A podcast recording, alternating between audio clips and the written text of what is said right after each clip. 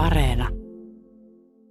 Tänään kuudessa kuvassa olemme pianistin, kapellimestarin, säveltäjän Ralf Kotunin kesäasunnolla Savonlinnan saaristossa noin 30 kilometrin päästä kaupungista.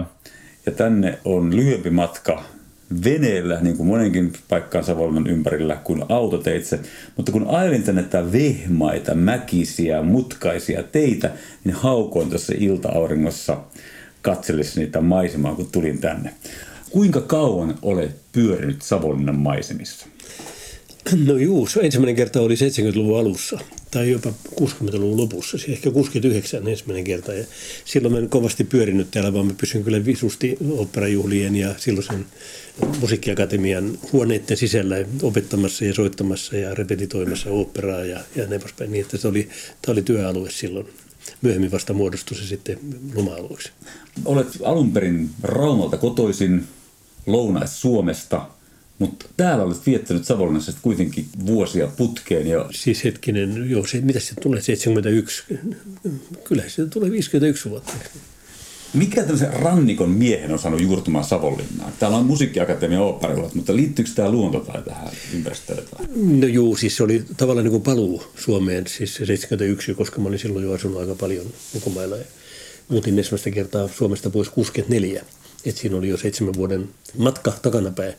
Ja sitten kun ensimmäistä kertaa tuli Savonlinnaan, niin totta kai siis, siis se rauha ja mystisyys siitä, että on tyhjää, on vettä, on saaria eikä näy mökkejä missään. Siis niin se on aivan, aivan ällistyttävä, koska tämmöistä maisemaa ei mistään keski löydä. Kun ajatellaan näitä vesiä tässä ja näitä, näitä paikkoja, saaristoja ja muita vesireittejä, niin, niin sehän on täysin uniikkia. Siis kun Saksassa esimerkiksi ajattelen Pohjois-Saksastahan löytyy luonnonsuojelualueita, jotka ovat tavattoman kauniita, mutta, mutta ne on semmoisia, joille ei sitten myöskään mökkejä rakenneta. Ja sitten jos mennään etelään, siellä on Münchenin lähellä Star, Starmögesee esimerkiksi, joka on täynnä purjeveneitä ja lautalioita siis, ja mökkejä siis vieni vieressä niin, että rauhahan puuttuu sieltä ihan tykkänä. Eli, eli siinä mielessä tämä on luonnostaan jo paratiisimainen maailma, koko Saimaan vesistö. Tietenkin Päijänne myöskin, mutta nimenomaan Saimaa, koska täällä on näitä saaria niin valtavat määrät. Mutta olet ollut Savonlinnan musiikkiakatemian sitä edeltävän Ainoakti-instituutin taiteellinen johtaja ja kuinka monta vuotta? Ei, nyt mä muista näitä vuosia ollenkaan. Siis mä olin aikoina opettamassa ja sitten vähitellen jossain vaiheessa niin aloin antaa ideoita kehittä, kehittämiselle ja sitten musta tuli taiteellinen johtaja ja sitten operajuhlien aikaan vielä jatkoin sitä, kun olin taiteellinen johtaja operajuhlilla. Ja sitten jossain vaiheessa niin pidin paussia koko Savonlinnan kanssa, en tullut tänne ollenkaan edes kesäisin, siinä oli monta vuotta välissä. Ja sitten tuli uudelleen, olisiko se nyt ollut 90-luvun ihan alussa. Sitten 95 täällä ollessa, niin, niin tuli tämä tarjous tästä kesäpaikasta yhdeltä ystävältäni, joka tiesi, että tämmöinen paikka on myynnissä. Ja sitten soitin ystävälleni Hartmut Höllille, pianistille, joka kanssa minulla oli vuosia ollut tuota ajatuksena, että yhdessä rakennetaan semmoinen paikka, missä voidaan perheiden kanssa viettää yhdestä aikaa. Rauhallinen paikka ja keskellä luontoa. Sitten kun tämä paikka löyti, niin mä soitin heti paikalla Hartmutille, joka oli Salzburgissa silloin, ja kysyi, että tämmöinen paikka on, että ostetaanko. Ja hän nosti sen sitten suoraan puhelimessa. no en oma, oman, oman osuutensa. Joo, ja mä olin täällä silloin jo nähnyt tämän paikan kyllä. Mä voin kertoa radiokuulijoille, että tässä on niin kaikki, mitä suomalaista luonnosta voi löytyä. Tässä on aito hiekkaranta, rantakalliot, ilmoitukset sillä tavalla, että aurinko päästää läpi päivän. Tämä on siis Niemi Saimaalla. Ja ei kuitenkaan ihan valtavan kaukana Savonlinnasta. Pääsee sekä moottorilla aika nopeasti että autolla. Joo. Ähm, kaikki suomalaiset klassimusiikin ihmiset tuntevat Ralf Kotunin, mutta ne, jotka eivät tule tuntemaan, niin kerrotaan sen verran, että uransa on melkoinen, eli edessäni istuvalla miehellä on ollut professuuria seitsemässä eri korkeakoulussa, Saksassa, Espanjassa, Suomessa ja Englannissa, useimpia Saksassa. Ja edelleen 75 vuoden ikäisenä hän pitää läpi vuoden ympäri maailmaa mestarikursseja, kuuluu merkittäviin musiikkijuhlien esiintyjiin sekä tuomaristoihin.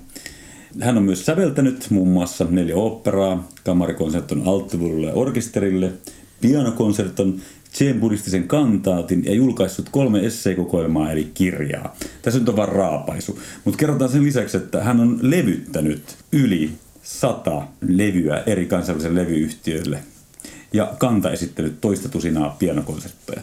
Onko tähän lisättävää jotain merkittävää? No sitten neljä kertaa naimisissa se on myöskin saavutus. Totta. Nyt me saat tällä, tällä kyllä tämän viimeisemmän vaimosi, eli egyptiläisen Susan Saaberin kanssa, jonka kanssa olette kyllä oli aika monta vuotta naimisissa. Juu, kahdeksan vuotta jo. Joo, se on pitkä aika. No varmaan tämä eh, mielenkiintoinen elämä ja siihen liittyvät asiat tulee tässä radio-ohjelmassa näiden kuvien kautta esille. Ja hän on valinnut ensimmäiseksi kuvakseen Keoksen pyramidin sieltä tämmöisen portaikon. Ja tässä portaikossa on valtavat kivenlohkareet, joiden väliin ei paperiarkkia saisi tunnettua. Taiteiden ja uskontojen alkukoti. Miksi olet halunnut valita tähän kuusi kuva ensimmäiseksi kuvaksi nimenomaan tämän kuvan sisältä pyramidista? Niin, no, joo, siinä mielessä, että se muistuttaa mua mun omasta lapsuudestani, koska koti, missä me asun alkuun lapsuuteni, niin, niin asuin hyvin lähellä mun iso vanhempiani äidin puolelta ja, ja he olivat erittäin uskonnollisia. Mm. Hyvin kaunilla tavalla ja sympaattisella tavalla uskonnollisia, erittäin hyviä ihmisiä, lähimmäisen rakkaita ja avuliaita ja näin poispäin ja pidin tavattomasti heistä ja myöskin heidän uskonnollisuudestaan, vaikka siis kirkossa käynti oli mulle aivan sietämätön piina. Mm. pidin sitä, näin nyt kun saan sanoa suoraan, niin hölynpölynä ja naurettavana ja koululaisena kun jouduttiin kirkossa käymään, niin se kaikkein suurin ongelma oli, että tervettu nauramaan koska siinä oli jotakin, joka häiritsi tavattomasti. Ja se tuntemus, mitä lapsilla pienestä pitäen on elämää kohtaa ja luontoa kohtaa, eläimiä kohtaa, ihmisiä kohtaan, on erilainen ihmetys ja se pyhyys sitä asiasta, että, siis, että me ollaan ihmeitä, koko elämä on ihme semmoisenaan, niin sitten se selitetään niin simppelillä tavalla, joka ei millään tavalla ikään kuin ruoki sitä halua hmm. tietää ja, ja ymmärtää syvemmin asiaa, joka jo lapsilla ilman muuta on. Joo. Äh, niin kuin tuossa sanoinkin, olet siis Raumalta kotoisin siellä syntynyt ja isäsi oli taitava viulisti, mutta sitten tuli sota kohtaloksi ja hän elätti itsensä radistina ja loppujen lopuksi sitten oli Rauman sataman tullissa töissä. Hänestä ei tullut ammatti, se ei ollut hänen niin leipätyönsä, mutta se viulunsoitto oli olennainen osa hänen elämäänsä. Ja hän oli sun ensimmäinen opettaja, koska ensimmäinen instrumenttisi oli viulu. Kerro, missä vaiheessa viulu laitettiin nurkkaan ja piano valtasi nuoren Ralf Kotunin? Niin, se oli siinä mielessä mielenkiintoinen asia. Mä tapasin isäni ensimmäistä kertaa kolmevuotiaana. Hän oli radiosähkyttäjänä tosiaan Pansio tankkilaivalla, joka oli Suomen suurin tankkilaiva silloin. No. Niin kun hän jäi maihin ja tuli kotiin. Ja se oli mun ensimmäinen tapaaminen ja hän toi viulun minulle ja itse se viulu luonnostaan ikään kuin iskostui. Että viulu ja isä, se kuuluu yhteen. Ja Siinä vaiheessa, kun mä huomasin, että isä soittaa paremmin kuin minä ja osasi soittaa vibrattoa ja minä oppinut vibrattoa soittamaan ja se viuluääni oli aivan hirvittävä. Se oli niin kuin olisi vanha ovinarissu. Mä raivostun siitä niin kovasti, että mä löin sen pöydän kulmaan rikki. Ja se tapahtui sen jälkeen, kun isä oli jo, kun oli viisivuotias, niin oli tuonut pianon ihmiseltä matkaltaan sitten, kun hän vielä kävi kerran matkoilla. Naantali satamaa ja siellä mä sain kokeilla sitä laivalla suoraan sitä pystypianoa, vanhaa Becksteinia 1800-luvulta. Ja se oli iso elämys sitten, koska mä osasin siltä heti, sillä heti sitten soittaa porilaisten marssia yhdellä ja se oli ensimmäinen piano, minkä mä näin eläessä. Niin mä juoksin sinne laivalle ja pääsin laivalle soittamaan sitä. Se oli siellä odottamassa mua. Ja sen jälkeen et enää viulua halunnut soittaa? Ennen sitten enää, se loppui siihen. Mutta eikö se ollut viulustisalle tämmöinen pettymys, että poika halunnut millään tavalla jatkaa viulua? Kyllä, kyllä se oli jo. Ja kyllä siitä monta rangaistusta tuli viulurikkomisesta, mutta sitten kun hän huomasi, että se piano oli niin voimakkaasti läsnä ja ja pianotäti Raumalla, joka opetti sitten alkeita mulle, niin piti lahjakkaana, niin se katsoi, että okei, menkö nyt sitten Mieron tielle.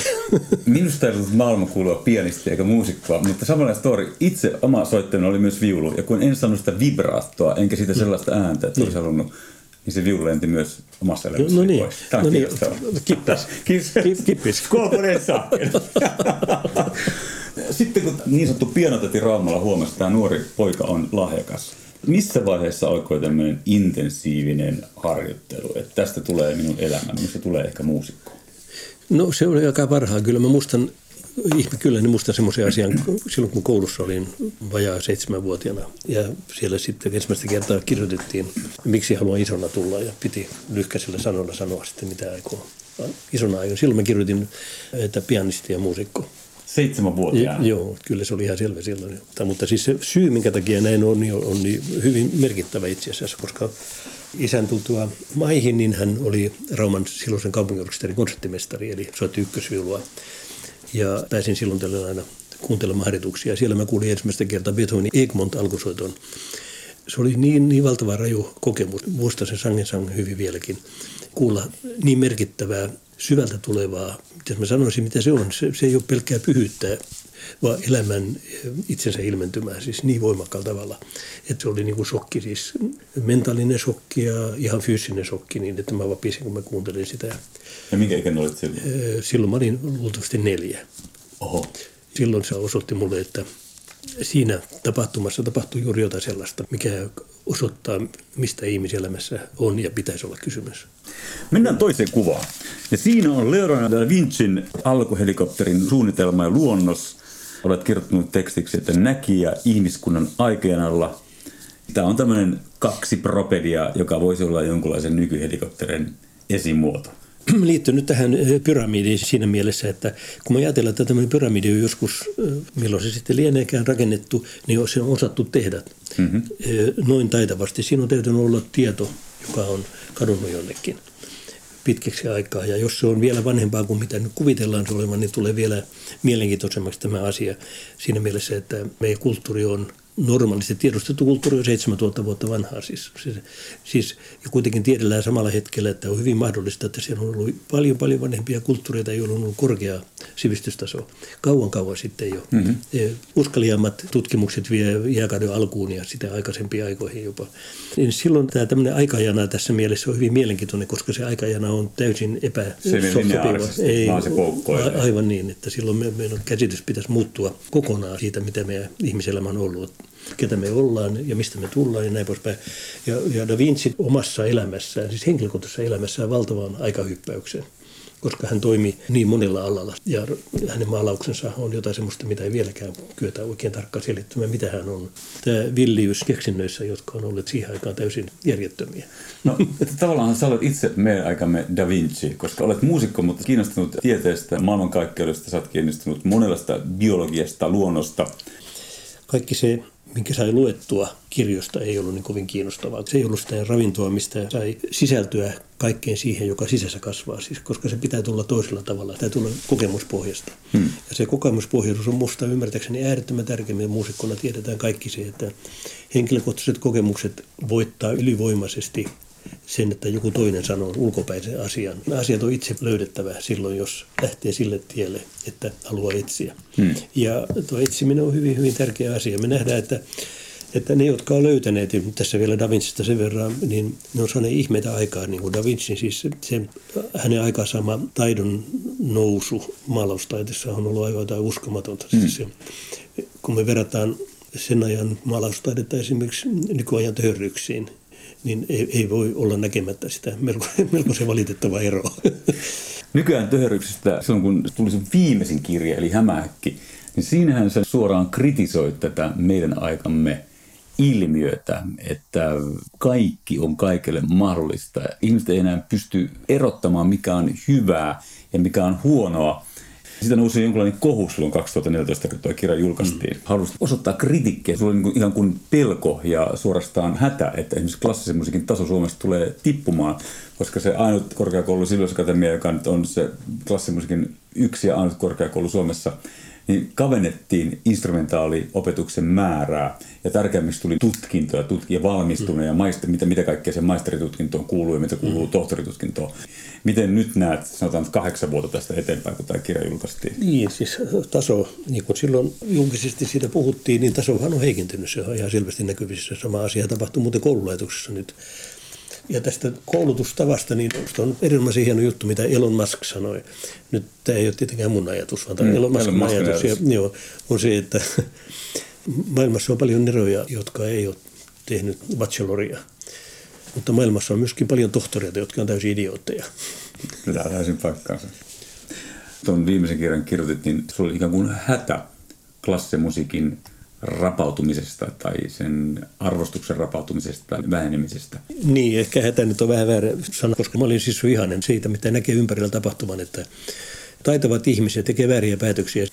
Eli nämä ihmiset suostuessaan itse menemään riittämättömyyteen, niin alkoivat heikentää nuorempia opiskelumahdollisuuksia. Hmm. Ja sitä ei tietenkään voinut professorina hyväksyä.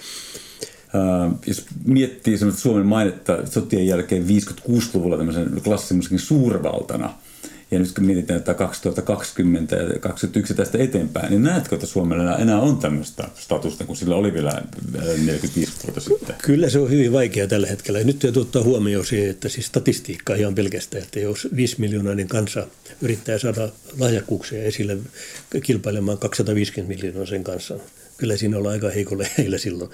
Paitsi jos ymmärretään, mitä lahjakkuus on ja mitä se tarkoittaa, mitä ne tulokset tarkoittaa, olkoon nyt sitten ala mikä tahansa, esimerkiksi urheilu on hyvä esimerkki myöskin, niin silloin se tarkoittaa kyllä yksinkertaisesti sitä äärettömän simppeliä asiaa, että niin lahjakkuusille täytyy rakentaa mahdollisuudet kehittää sitä lahjakkuutta oikealla tavalla ja taas oikealla hetkellä. Ja se, että millä tavalla se tapahtuu, niin se on kysymys niistä asiantuntijoista, jotka on itse käyneet läpi sen prosessin, jotka tietää, mistä ne puhuu. Ei, ei silloin ulkopuoliset ihmiset voi ruveta rakentamaan systeemejä, koska niillä ei ole aavistustakaan, mistä ne puhuu. Kyllä. Ähm, olet mannerten välinen ohjus, eli matkustat ympäri maapalloa ja olet tietenkin paljon Euroopassa, mutta muillakin mantereilla. Niin missä, jos puhutaan tämmöisen kulttuurin tai klassimusiikin rapautumisesta – missä Euroopassa edelleen klassisella musiikilla hyvät oltavat? Itse asiassa joka puolella. Siis jokaisessa maissa näissä on oma ongelmansa, jotka on pikkusen erilaisia. Tällä hetkellä, kun Aasian kulttuuri on noussut tavattomasti ja niiden kyky on kasvanut niin huomattavasti niin, että jotta heidän kanssa pärjätään yleensäkin, eh, jos halutaan kilpailla tämmöisen asian kanssa, niin silloin pitää kyllä tehdä toisella tavalla työtä kuin tällä hetkellä tehdään, koska se on ollut niin nopea ja niin voimakas kehitys Aasiassa.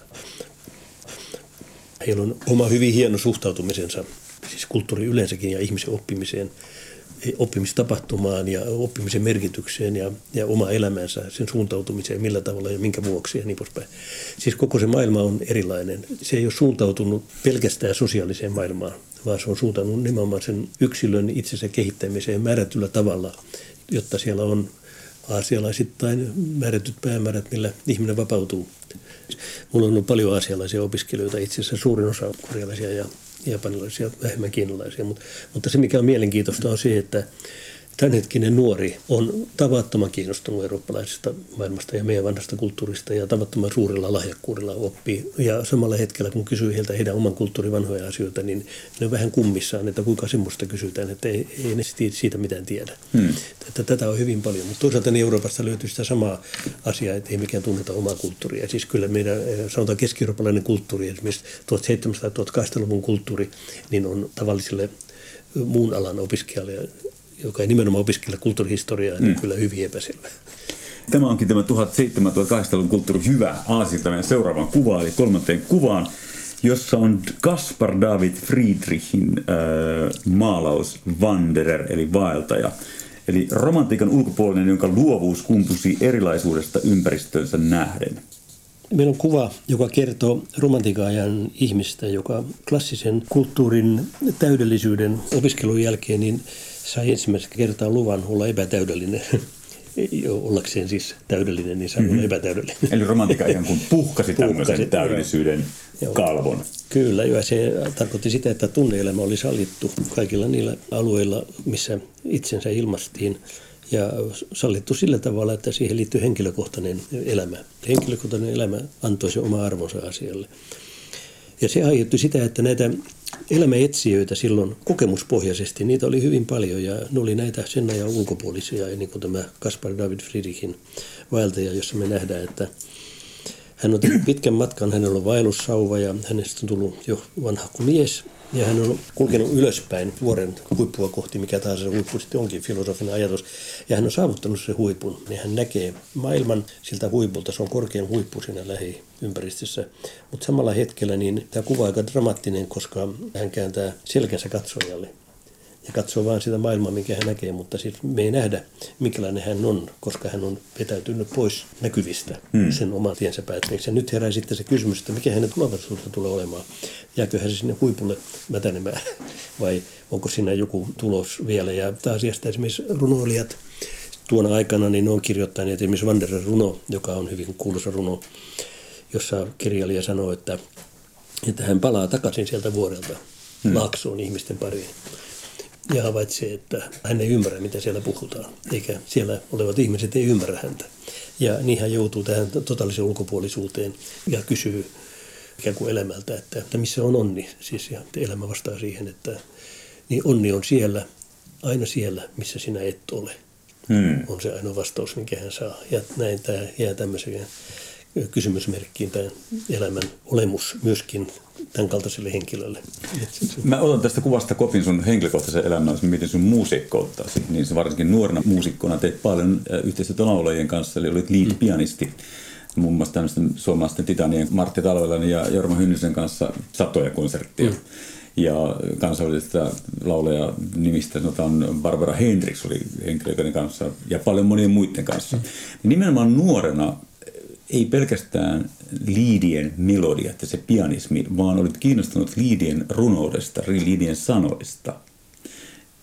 Mistä tämmöinen tuli nuorelle pianistille, että hän alkoi tutkimaan saksankielistä liidiä ja niiden sanoja, sanoja mm. runoutta? Joo, siis Liid on, niin, siinä missä aivan suurimmoinen musiikin alue, koska siinä yhdistyy siis tosiaan teksti ja musiikki. Siinä yhdistyy tietoisempi runo ja alitajuisempi musiikki hmm. yhdessä. Ja se hmm. synnyttää semmoisen kokonaisuuden, jota kutsutaan liidiksi. Ja se tietoisuus runossa tarkoittaa sitä, että hyvä runo on sitä, että se on hyvin filosofinen, lyhyen muotoon pakattu proosateksti, jossa on valtava tarina ehkä takana jopa, jos haluaa sitä ruveta avaamaan. Mutta se on tehty siis hienoon muotoon niin, että se voi olla ymmärretä muutamilla sanoin. Ja samalla tavalla lead musiikin parissa silloin, kun ne, tämä teksti ja musiikki yhdistyy, ne luo muodon, joka on täysin kompakti, siis hyvin hienossa ja lyhyessä ja keskittyneessä muodossa. Mä menen vielä tähän kolmanteen kuvalle Wanderer, koska mä näen, että nimenomaan sinä olet toi Wanderer tossa. olet vaeltanut erilaisia reittejä. Sun urassa on tämä lead-musiikin kausi, sitten on vahva kamarimusiikin kausi, solistinen kausi. Mutta selvästikin nyt vanhempana et enää esiinny niin paljon laulajien kanssa kuin nuorena. Mikä siinä on syynä? No se oli ihan käytännön syy. Mä katson, että 25 vuotta laulujen kanssa yhteistyötä tehneenä ja liidiä ja runoutta ja, ja musiikkia piskeleena, niin sitten jokulainen aika oli, kun en tuntenut enää pääseväni pidemmälle siinä asiassa, niin vaihtaa alaa. Ja, ja sitten mun käytännön syy oli se, että kun mä sain aikoinaan amerikkalaisen palkinnon, niin se pakotti minut soittamaan paljon enemmän sooloa ja, ja kamarimusiikkia. Gilmore-palkinto silloin. Joo, ja silloin ei ollut aikaa enää ajatella. Eli tämä Gilmore-palkinto ikään kuin pyyhkäsi laulajat sitten sivummaksi ja sitten alkoi sellainen niin, solistinen, vahva solistisuus. Niin, se, ne, joo, siinä mielessä pyyhkäsi, että se ajankäyttö oli enää mahdotonta sitten enää niin monella eri sektorilla. Mikä on se Ralf Kotunin musiikki, jossa hän viihtyy parhaiten? Se on, se on kamarimusiikki, koska kamarimusiikki on mun kokemukseni mukaan, ymmärrykseni mukaan, niin, niin kaikkein vaikein musiikkialue. Ja se vaatii eniten sen takia, että siinä täytyy ymmärtää kokonaisuus, ei pelkästään se, mitä itse soittaa, vaan mitä ne muut soittaa. Mm-hmm. Ja siihen täytyy kyetä reagoimaan. Ja tämä on, siis näin simppelisti sanottuna kuulostaa vähän hölmöltä, mutta siis se on erittäin vaikea asia. Kamarimusiikka saattaa olla esimerkiksi viisi soittajaa ja enemmänkin saman partiturin parissa ja jokaisella on omia mielipiteitä, omia tuntemuksia, mm. omia ajatuksia, oma kulttuuritausta, mahdollisesti jopa monenlaisia uskontoja mukana, puhumattakaan mm. poliittisista näkökohdista ja muusta. Ja kaikki ne asettuu sen pariturin sisälle. Ne täytyy kyetä tuomaan mukaan siihen kokonaisuuteen, jossa kaikki mm. vaikuttaa kaikkeen. Mä haluan liittyä tähän kamarimusiikkiin politiikkaan liittyvän kysymyksen, mutta ehkä mä saan kysyttyä sen seuraavan kuvan kautta joka on nyt tällainen asetelma, jossa on kahvikalusto, siinä on kahvikannu, kaksi kahvikuppia, teekannukin vielä. Ja se on Katsimir Malevitsin teos Teekannu vuodelta 1923. Ja taidesuuntaukseltaan se on suprematismia. Avaat tätä meille tätä kuvaa. Niin, siis täytyisi lähteä liikkeelle uudelleen tästä edellisestä sen takia, että kun me on ollut romantiikka-aika oli käyty läpi ja taiteessa oltiin saavuttu hyvin paljon tilanteeseen, jossa ruvettiin tunnistamaan ja tiedostamaan tunteiden merkitystä kaikilla tavalla, että se ei ollutkaan enää pelkästään alitajusta. Sille niin sanotulle tunteelulle, sille alkoi tulla vastustajia ja enää vastustajat alkoi rakentaa älyllistä rakennelmaa uudelleen, jossa fokusoidaan asioita ilman, että ne on hallinnan ulkopuolella olevia tapahtumia. Ja niin siis esimerkiksi musiikissa alkoi 12 sävilijärjestelmä ja alkoi tulla erilaisia taidesuuntauksia taiteessa. Ja yksi asia oli suprematismi, joka lähti Neuvostoliitosta liikkeelle. Se pohjautui mielenkiintoisella tavalla kubismiin, joka oli aikaisemmin ollut jo Picasso ja Bragen kautta ja niin poispäin. Ja toisaalta taas myöskin kuitenkin vielä romanttisen perinteeseen, koska esimerkiksi kun katsoo tätä teekannua tässä ja näitä kuppeja, niin, niin siinä on siis kauneus, joka ensimmäinen asia tulee mieleen, mm-hmm. eikä kaavamaisuus. Totta. sen takia, että siinä yhdistyy kaavamaisuus ja pyöreys. Eli siinä on tavallaan laskelmallisuus ja samalla hetkellä se transkendenssi on, on siinä mukana pyöreyden kautta. Mun mielestä huippusaavutuksia on juuri tämä kannu kuppisysteemi. Hän osoittaa sen, että se, mikä on jäänyt kahteen ulottuvuuteen koko tämän romantiikan ajalta, tiputti sen ensinnä kahteen ulottuvuuteen, niin hän avasi sen yhtäkkiä sitten kolmiulotteisuus. Että kolmiulotteisuus on erilainen kolmiulotteisuus kuin mitä on ollut aikaisemmin, koska me, me nähdään ne erot niin suuremmoisella tavalla. Tämä uusi suuntaus on tuonut siihen toisenlaisen ulottuvuuden mukaan, jota melkein voisi sanoa neljänneksi ulottuvuudeksi siinä mielessä, että siinä on siis aika mukana. Me nähdään ja koetaan mennyttä ja me nähdään, että tämä on myöskin sen hetkisen tulevaisuuden ö, uusi ulottuvuus. Siinä siirrytään ikään kuin muodosta muodossa on mukana menneisyys, tämä hetki ja tulevaisuus. Kyllä, kyllä nimenomaan. Ja siinä on siis yhdistetty uudemman kerran se taiteellinen kauneuden välttämättömyys, joka taiteeseen automaattisesti kuuluu. Siis kauneus on yksi niitä kvaliteetteja. Hmm. Ilman sitä niin ei ole taidetta. Nyt kun mä katson tässä kuvia ja kuuntelen kertomaasi, niin onko nämä kuvataiteet kuulunut aina tärkeästi elämääsi? Kuvien näkeminen ja hahmottaminen, siis ne on visioita ja niin kun me katsotaan jotain maalausta, niin me saadaan itse sitä visio itsellemme. Mm-hmm. Se on meidän oma mielipite, mitä me nähdään. Itse me nähdään se. Mm-hmm. Ja tämä on ihan sama, mitä tapahtuu musiikissa myöskin. Kun me kuullaan ja itse ö, esitetään musiikkia, niin sekin on erilainen visio. Monet muusikosta näkee sen. Se on erilainen näky. Ainoa vaan, että se musiikki kulkee ajassa niin, että se, se matka täytyy tehdä.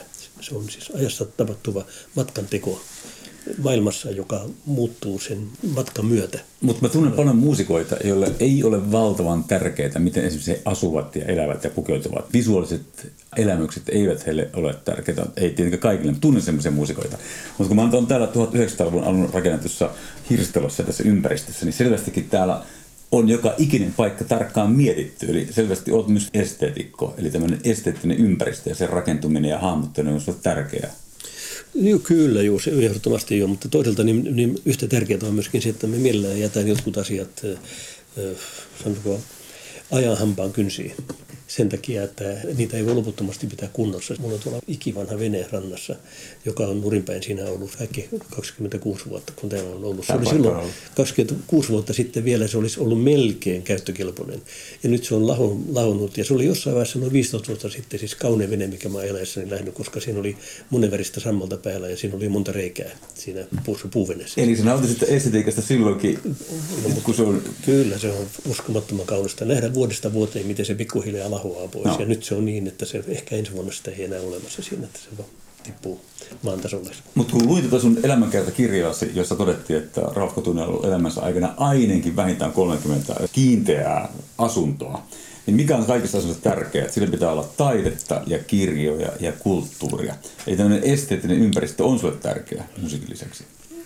Joo, kyllä se kaikki kuuluu kaikkeen. Siis se on se, että kun yhden äänen soittaa, niin se kertoo koko ajan jotakin. Siis se, tai sen pitää kertoa jotain. Ja samalla tavalla kun katsotaan tätä maailmaa, niin se maailma kertoo meille jotain. Ja se, mikä se maailma meille kertoo, niin se välittyy sitten meistä itsestään tavalla tai toisella. Hmm. Ja silloin kun mä itse joudun luomaan muusikkona mun oman maailmani äänen kautta, niin se on selvää, että tämä vuorovaikutus on äärettömän tärkeä.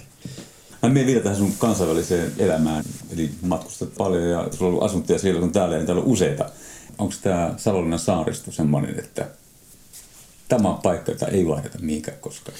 Kyllä tällä hetkellä näin, siltä se näyttää, että tietenkin niin, niin se luopuminen tapahtuu luultavasti aika pian, mutta sittenhän suku jatkaa, niin, niin. että ne ei ainakaan lähde täältä pois.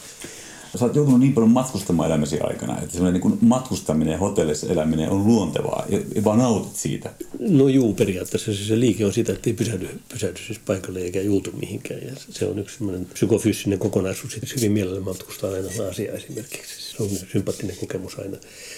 Ja silloin kun joutuu stressissä matkustamaan, varsinkin Euroopan sisällä kiireessä ja, ja lentoaikataulut, niin kuin tiedetään, saattaa olla katastrofaalisia. Ja junayhteydet ja näin poispäin. Siis, niin se on totta kai tavattoman rasittavaa, eikä sitä missään tapauksessa haluaisi, mutta pakkohan se on tehdä. Ralf Kotunen pystyy elämään liikkumattakin, pystyy olemaan mm. myös paikoilla ja nauttia siitä tilanteesta. Niin, siinä on monta ammatinvalintaan liittyvää kysymystä.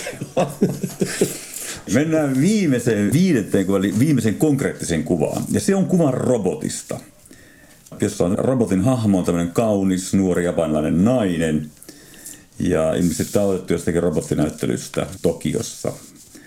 Miksi olet halunnut ottaa kuvan kaunista naisrobotista niin. viimeksi kuvaksi? Niin tosiaan tämä on siis ihmisen näköinen tai ei voi suoraan robotuksi tunnistaa. Ei. Ja tämä on jo vuodelta 2005 tämä kuva.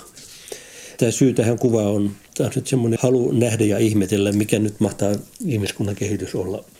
Spesiaali-intelligenssi, joka sinne syötetään ja niin moninkertaiseen määrään toimituksia siinä komputerissaan kuin mitä me ihmiset kyetään. Niin, että siis se on mielenkiintoinen mahdollisuus. Nyt kysymys on se, että voiko tämmöinen robotti koskaan tulla ihmisen kaltaiseksi, niin kuin monet on sitä mieltä, että ihminen on pelkästään kemiallinen kone, niin se ei pitäisi olla mutkikas juttu tehdä robotista ihminen. Samalla kyllä tämmöinen ajatus tarkoittaa sitä, että ihminen on silloin robotti. Jos se kerran on robotin kaltainen ja robotti voisi saavuttaa sen tilanne, silloinhan me ollaan hyvin mielenkiintoisessa maailmassa. Että katsotaanko me todella, että me ollaan robotteja ja käyttäytyy myöskin sitten samalla tavalla. Ja jos me ollaan sitä mieltä, että asia ei näin ole, niin silloin herää kysymys, mikä tämä robottiuden merkitys tulee olemaan. Ja esimerkiksi taiteessa niin sanottu kopioiminen ja kloonaus taiteessa on hyvin hyvin tunnettu ja, ja hyvin paljon käsitelty ongelma. Elävä esitys musiikissa tarkoittaa sitä, että siihen liittyy automaattisesti siis esimerkiksi sanotaan suuren teoksen klooninen ymmärrys, että ymmärretään, että se koodi, koodikieli, mitä teos itsessään sisältää, niin se on tajuttu ne, ne koodit. Mutta sitten samalla hetkellä tajutaan se, että niiden koodien antama informaatio on monitasoinen. Mm-hmm. Ja se, että se on monitasoinen eikä suinkaan yksitasoinen, aiheuttaa sen, että automaattisesti, niin, niin silloin kun meillä on kyky vapautua siitä omasta luovasta mielikuvasta, niin, niin me kyetään vaihtamaan tuntemuksia ja, ja informaation tapahtumaprosessia joka ainoa hetki. Ja se on se niin sanottu spontaniteetti, joka, mm-hmm. joka vapauttaa meidät silloin siitä niin sanotusta kloonauksesta ja, ja itsensä toistamisesta ja plagioinnista. Mutta siis tämä, tämä vapaus on eräänlainen asia taiteessa, joka vaan saavutetaan. Siis, siis se ei ole vaihtoehto. Sille, sitä ei voi millään valita, vaan se on saavutuksen tulos, joka, joka aiheuttaa sen, että että kun sen saavuttaa, niin me voidaan puhua silloin uudesti luovuudesta ja uudesti luovasta ö, työstä, mm-hmm. onko se mitä tahansa siis silloin tekemässä. Ja varmasti tämä asia on, on kaikessa, missä esimerkiksi käsityötaito liittyy mm-hmm. niihin, vastaavanlainen ilmiö kaikissa taiteissa ja ehkä monissa muissakin, ja varmasti filosofiassa, tieteissä myöskin itse asiassa, koska tiedehän, jos se pohjautuu pelkästään ö, ö, määrätyn tieteellisen faktan tai, tai määrätyn tieteellisen ajattelutavan ymmärtämiseen, niin silloin tieteessä alkaa se sovellutusten aika, jolloin mm-hmm. sitä asiaa käytetään hyväksi niin, niin pitkälti kuin mahdollista, ja se on eräänlainen tieteen ala. Mutta se, se asia itse asiassa ei kehity. Mä haluan laajentaa tästä robotismia ja automatisaatiota maailmassa, missä me eletään. Pelottaako tämä automatisaation kasvu, tämä robotismin kasvu? On henkilökohtaisesti? Se monia pelottaa kyllä jo. En osaa siihen pelolla suhtautua, mutta tästähän puhutaan hyvin, hyvin paljon. Siis merkittävät tieteilijät keskustelee ja kinastelee suorastaan siitä, että hmm. mikä on tulevaisuus. Miten sä, miten sä itse näet tämän tulevaisuuden? Luuletko, että, että tämmöinen ihmisen, mä itse koen näin, että mitä pite, pidemmälle tämä automatisoituu ja yhteiskunta ikään kuin robotisoituu, niin sen vähemmän meidän tarvitsee – tehdä käsillämme, jaloillamme, päällämme asioita.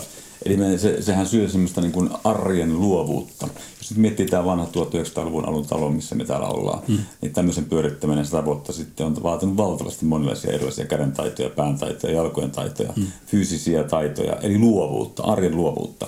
Että miten enemmän meillä on automatisaatiota ja robotisaatiota, niin sen vähemmän meidän tarvitsee meidän arjessa käyttää tämmöistä arjen luovuutta. Kyllä, joo, ehdottomasti. Ehdottomasti juuri näin on ja se näkyy musiikissa myöskin, koska on tullut kaiken näköistä valmista ö, mahdollisuutta siis, siis käyttää ja esittää. Ja on olemassa sähköpianot, joihin mm. voidaan ohjelmoida musiikki semmoisenaan, että se toistaa sitä mm. sitten kloonimaisesti jatkuvasti samalla tavalla loputtomasti. Ja, ja tämä on totta kai olemassa oleva asia. Mutta sitten toinen on se, että jos me katsotaan pitkällä aikavälillä kun me eletään, niin, eletään valitettavasti niin tavattoman lyhyt aika, ja kun ajatellaan ihmiskunnan elinaika tähän mennessä on ollut myöskin tavattoman lyhyt. Mm. Ja sitten me ollaan siitä vain pieni hiekkajyvänen mm. meidän ajankäyttö.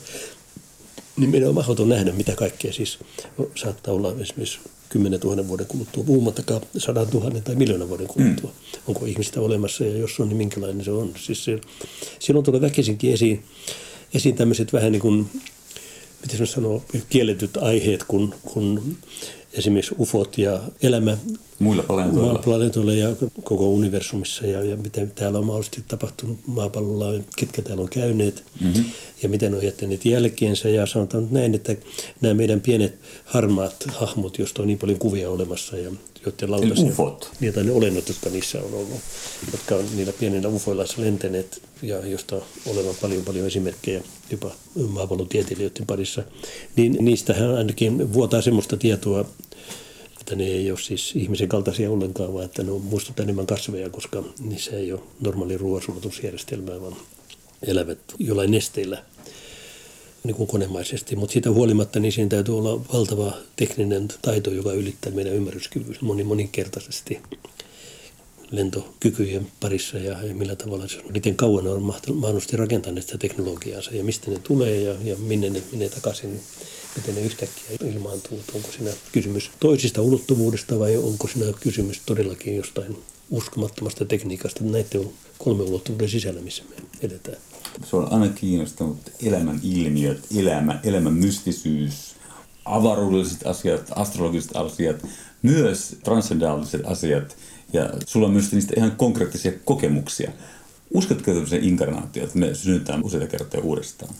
se olisi luultavasti liian yksinkertainen, jos se näin olisi. Näitä uskomuksia on niin monenlaisia ja tässä me just törmätään tähän suureen ongelmaan, että meidän kaikki uskot, niin sanottu uskon ja uskonnot mm. puhuu samasta asiasta, ne puhuu sitä ihmistä, mutta yksikään uskonto ei pääse kovin syvälle siinä asiassa, koska uskonto tarkoittaa sitä, että uskoo passiivisesti johonkin sen sijaan, mm-hmm. että se kehittää sitä sisäistä ymmärrysmaailmaa, jossa taas tiede pyrkii osoittamaan sen älyn kautta mm-hmm. sen, sen matkan mm-hmm. ymmärrykseen taas uskon kautta, niin se on hyvin, hyvin vaikea asia. Täytyisi ensin poistaa uskonnot, jotta voisi ruveta uskomaan oikealla tavalla.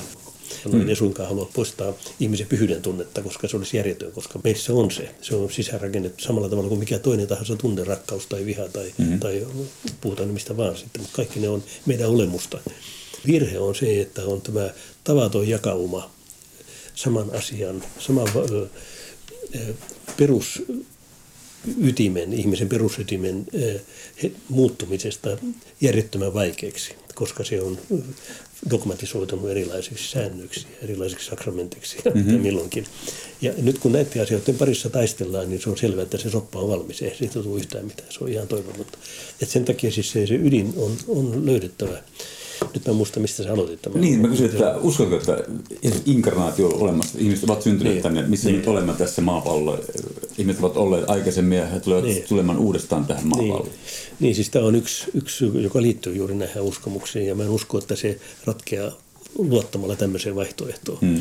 Yhtä vähän kuin luottamalla eri uskontojen tarjoamiin vaihtoehtoihin myöskin. Hmm. Esimerkiksi hyvin, sanoisiko näin, filosofinen tai pitkälti kehittynyt buddhismi ei tarjoa tämmöisiä vaihtoehtoja. Mm-hmm. Ja ne, ne, ne puhuu valaistuksesta, joka tarkoittaa ymmärtämistä, jonkun asian ymmärtämistä, mutta sen jälkeen ei anneta mitään yritystäkään siitä, että mitä sen jälkeen tapahtuu, mikä se on, mistä siinä on kysymys. Koska okay. sitä ei voi sanoa sanoa, niin ei, ei siinä ole mitään sanomista. Oivallus. Miten se voit sanoa, mikä se oivallus on, koska se on se asian ymmärtäminen, ymmärtäminen. joka osoittaa, mistä siinä on ollut hmm. kysymys sulla itselläsi on ollut niin sanottuja yliluonnollisia kokemuksia, joita ei ikään kuin meidän arjessa allekirjoiteta. Esimerkiksi äh, kun toinen vaimosi kuoli auto-onnettomuudessa ja sen jälkeen minä katsomaan hänen ruumista, niin silloin sä koit, että ikään kuin hän oli sun kuin läsnä. Ja kun tulit tehdä yhteisen kotiin, niin sä näit häneltä kirjoitetun viestin, jota ei siellä ollut, kun olitte sieltä lähtenyt. Niin on olemassa jo tässä meidän arjessa, missä me eletään ja hengitetään ja kävellään ja katsomme toisiamme, niin tämän ulkopuolella on ikään kuin ulottuvuuksia, joista sä oot saanut konkreettisen kokemuksen. En mä kyseenalaista sitä millään tavalla.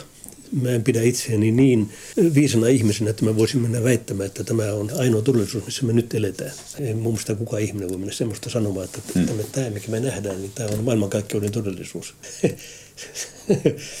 koko tämä rakennelma, meidän kolmettunut maailma, niin, niin sehän on valtava, valtava koneisto. Parhaimmat tiedemiehet puhuu 25 ulottuvuudesta, jotkut matemaattisesti kylläkin vaan tietenkin, mutta, mm. mutta siitä huolimatta. Ja jotkut väittää, että todellisuuden ymmärtämiseen tarvitaan haiskahdus viidennestä. Samaten kuin meidän täytyy vähän aavistaa, mikä saattaisi neljäs olla. Sitä tulee henkisenä kokemuksena olla, jotta me ymmärretään, mikä tämän elämän perusessenssi on, minkä takia se tarjoaa itsensä tämmöisenä kuin me ollaan toi, minkä mainitsit, että meissä on tämä pyhyys samalla tavalla kuin meillä on hyvyys ja pahuus ja rakkaus. Mm. Niin viekö tämä tämmöinen valtava teknologian keskellä eläminen meitä ikään kuin kauemmas sitä pyhyysestä, että meillä on se rauhaa kokea se pyhyys? Mm. Toi on kyllä minusta tärkeä kysymys, koska jos näin käy, niin silloin semmoinen perussyy, minkä takia yleensä elämää tämmöisellä maapallolla tarvitaan, niin alkaa olla poissa.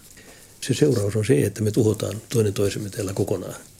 Mikä on monta kertaa hyvin lähelläkin. Niin, koska jos ei siihen liity sitä ymmärrystä, että tämä elämä semmoisenaan on tärkeä, niin silloin me ei tarvita sitä. Antaa mennä vaan. Niin kuin me tiedetään, että nehän rakentaa nyt tulevaisuutta, että ihmiskunta pelastetaan Mars-planeetalle. Ja ne suunnitelmat on hyvin pitkälti mm-hmm. olemassa.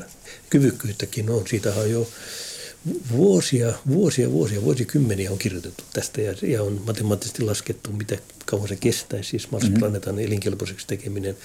Ja jos tämmöinen tapahtuu, niin sitten kysymys on sitä, että ketkä sinne menee. Mutta pointti on se, että tämmöinen ilmiö lähtee liikkeelle, niin osoittaa sitä, että on ihmisiä olemassa, joilla on valtaa ja rahaa ja jotka näkee sen, että ne ei luota siihen, että täällä selviydytään.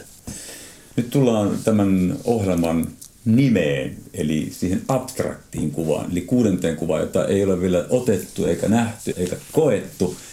Ralf Kotuni, mikä on se kuudes kuva, jonka haluaisit vielä nähdä tai kokea? Kun tähän päästiin tässä Mars-planeettaan, niin Elon Muskin suunnitelmassa näkyvä pikkunen auto ajelemassa ympäriinsä ja lähettää tietoja maapallolle. Ja hänen suunnitelmansa rakentaa valtava kuplahalli on ensimmäinen joukko ihmisiä, jotka sinne muuttaa on 80 000. Että sinne tulee kaupunki, jossa ensimmäinen asia on happi pitää saada sinne niin, että kasvit alkaa kasvaa. Ja vesi ei ole siellä kai mikään ongelma, koska sitä on siellä. Tiede aikana uskonut ollenkaan. Ja jos tuo tapahtuu, niin se herättää ainakin semmoisen kosmisen tietoisuuden ihmiskunnassa ja voisi kuvitella silloin, että me kaikki ruvetaan havaitsemaan, että onpa tämä aika ihmeellinen paikka. Siinä avautuu jotakin semmoista olennaista, jossa pitää ruveta kokemaan se kertakaikkinen tietämättömyys positiivisena asiana, niin että se innostaa eteenpäin. No jos katsot nyt elämäsi taaksepäin tässä hetkessä, 75-vuotiaana, niin onko elämässä ollut joku suunta? Elämä on niin kuin labyrintti, siis joka me todella me ollaan itse luotu se oma labyrinttimme. Jokainen tie, jota me kuljetaan, niin luodaan sen labyrintin sisälle, joka sitten näyttää labyrintilta, mutta sitä ei tietenkään voi mennä muuttamaan. Se tie, mitä me ollaan kuljettu, niin ei ollut olemassa ennen kuin me kuljettiin sitä.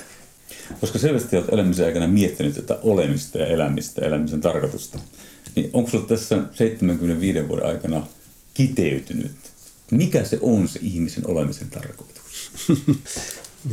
kun vanhalta kiinalaiselta kysyttiin, että onko koiralla sielu, niin hän sanoi, wuff. ハハハハ。